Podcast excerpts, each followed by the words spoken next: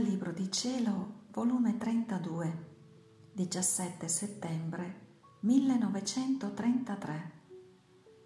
Come la divina volontà è la motrice e la salitrice, dà vita, richiama vita e fa sorgere il ricordo di tutto. Accampamento divino. Come il moto della volontà divina forma sua vita nella creatura.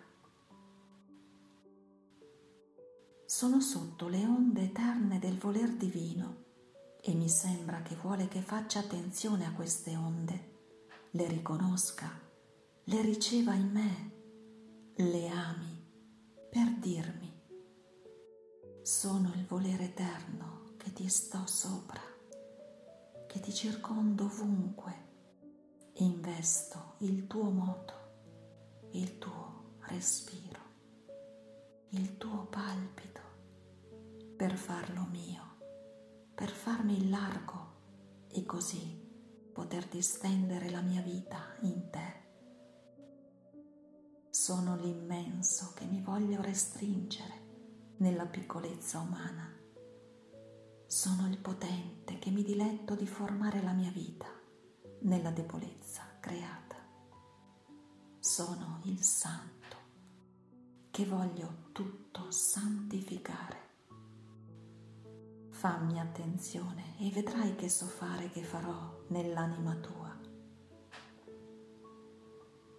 Ma mentre la mia mente era tutta occupata del voler divino, il mio sempre amabile Gesù, ripetendo la sua breve visitina, mi ha detto,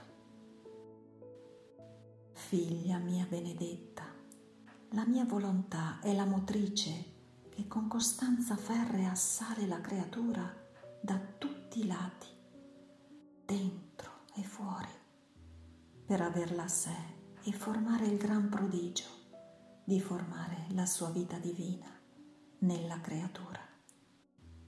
Essa si può dire che l'ha creata per formare e ripetere la sua vita in essa e a qualunque costo ne vuole l'intento.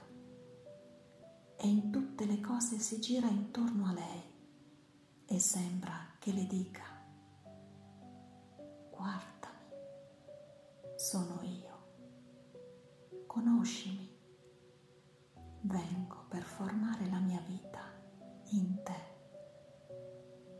E facendole da salitrice la sale dentro e fuori, in modo che chi le fa attenzione sente la mia divina volontà rigurgitante dentro e fuori di sé che sta formando il prodigio della sua vita divina, cui non gli è stato resistere con la sua potenza.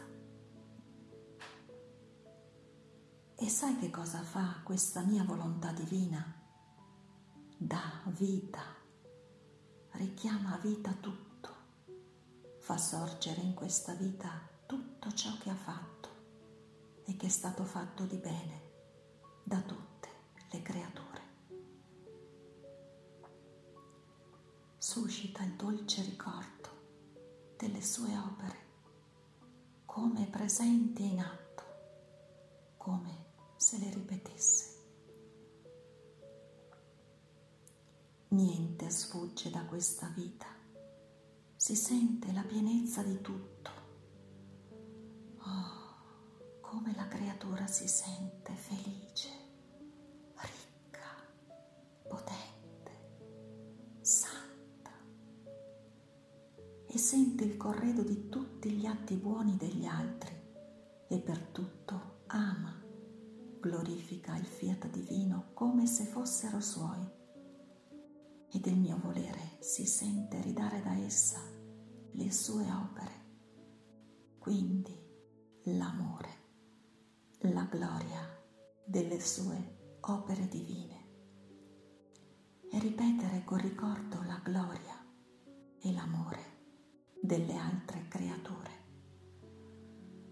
Oh, quante opere messe in oblio, quanti sacrifici, quanti atti eroici dimenticati che sono stati fatti dalle umane generazioni a cui non si pensa più e quindi non vi è né la ripetizione continua della gloria né che rinnovi l'amore di quegli atti.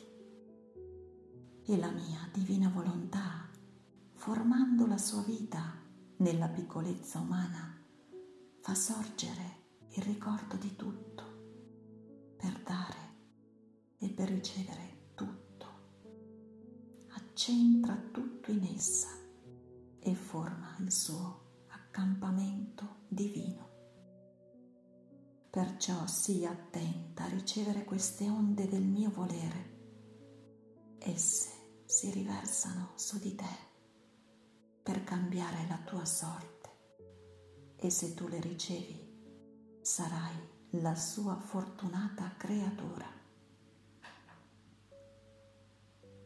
Dopo ciò continuavo a pensare alla divina volontà e pensavo tra me, ma come si può formare questa vita divina nell'anima? Ed il mio dolce Gesù ha soggiunto, figlia mia, la vita umana è composta di anima di corpo, di membra distinte l'una dall'altro. Ma chi è il moto primario di questa vita? La volontà, sicché senza di essa non potrebbe fare le belle opere, né acquistare scienza, né essere capace di insegnarle.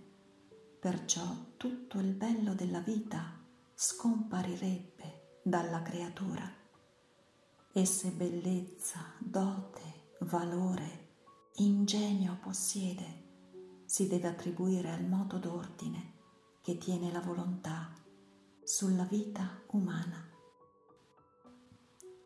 Ora, se questo moto d'ordine lo prende la mia divina volontà sulla creatura, vi forma dentro di essa la vita divina, sicché purché la creatura si sottopone a ricevere il moto d'ordine della mia volontà dentro e fuori di sé, come moto primo di tutti gli atti suoi, già viene formata questa mia vita divina e prende il suo regio posto nel fondo dell'anima. Il moto dice vita e se il moto ha principio da una volontà umana, si può chiamare vita umana. Se invece il principio è della mia volontà, si può chiamare vita divina. Vedi com'è facile formarla questa vita, purché la creatura lo voglia. Io non voglio, né chiedo mai cose impossibili dalla creatura. Anzi, prima la facilito, la rendo adattabile fattibile e poi la chiedo.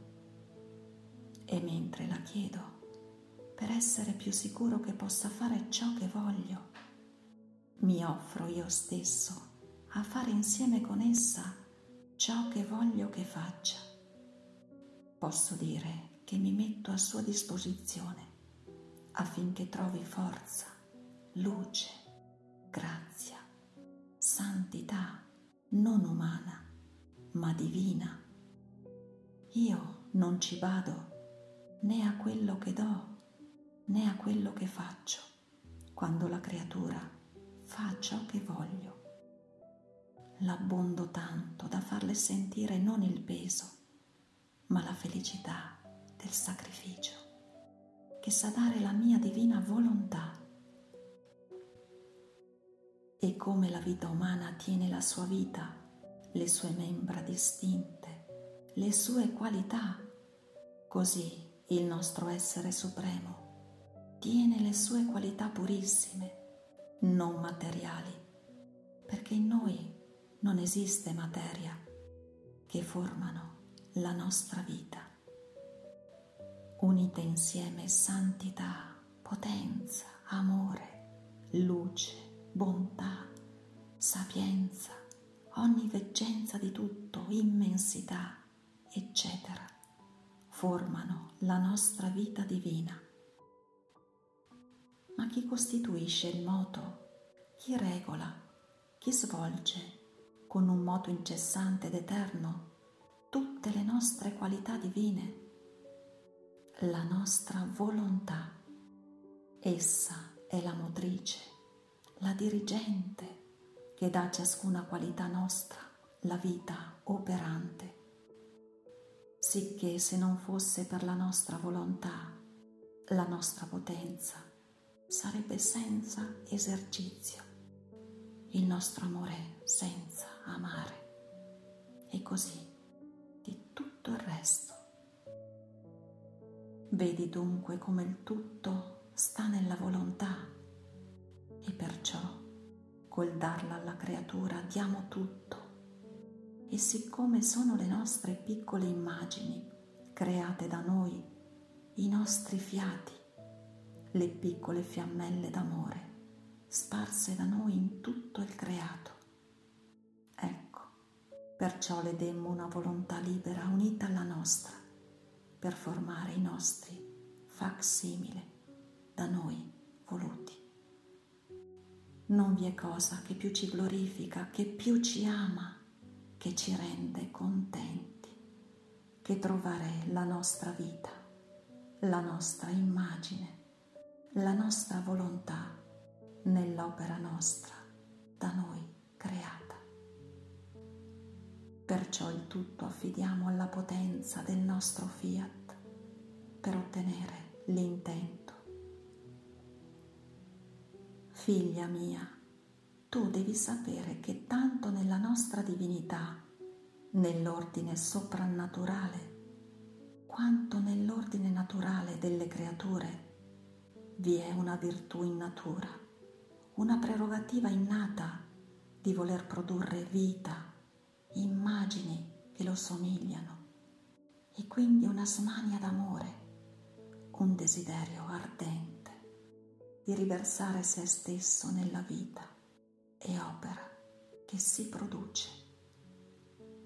In tutta la creazione non vi è cosa che non ci somigli. Il cielo ci somiglia nell'immensità, le stelle nella molteplicità delle nostre gioie e beatitudini infinite. Nel sole c'è la somiglianza della nostra luce, nell'aria la somiglianza della nostra vita che si dà a tutti, è di tutti e nessuno le può sfuggire, ancorché lo volessero.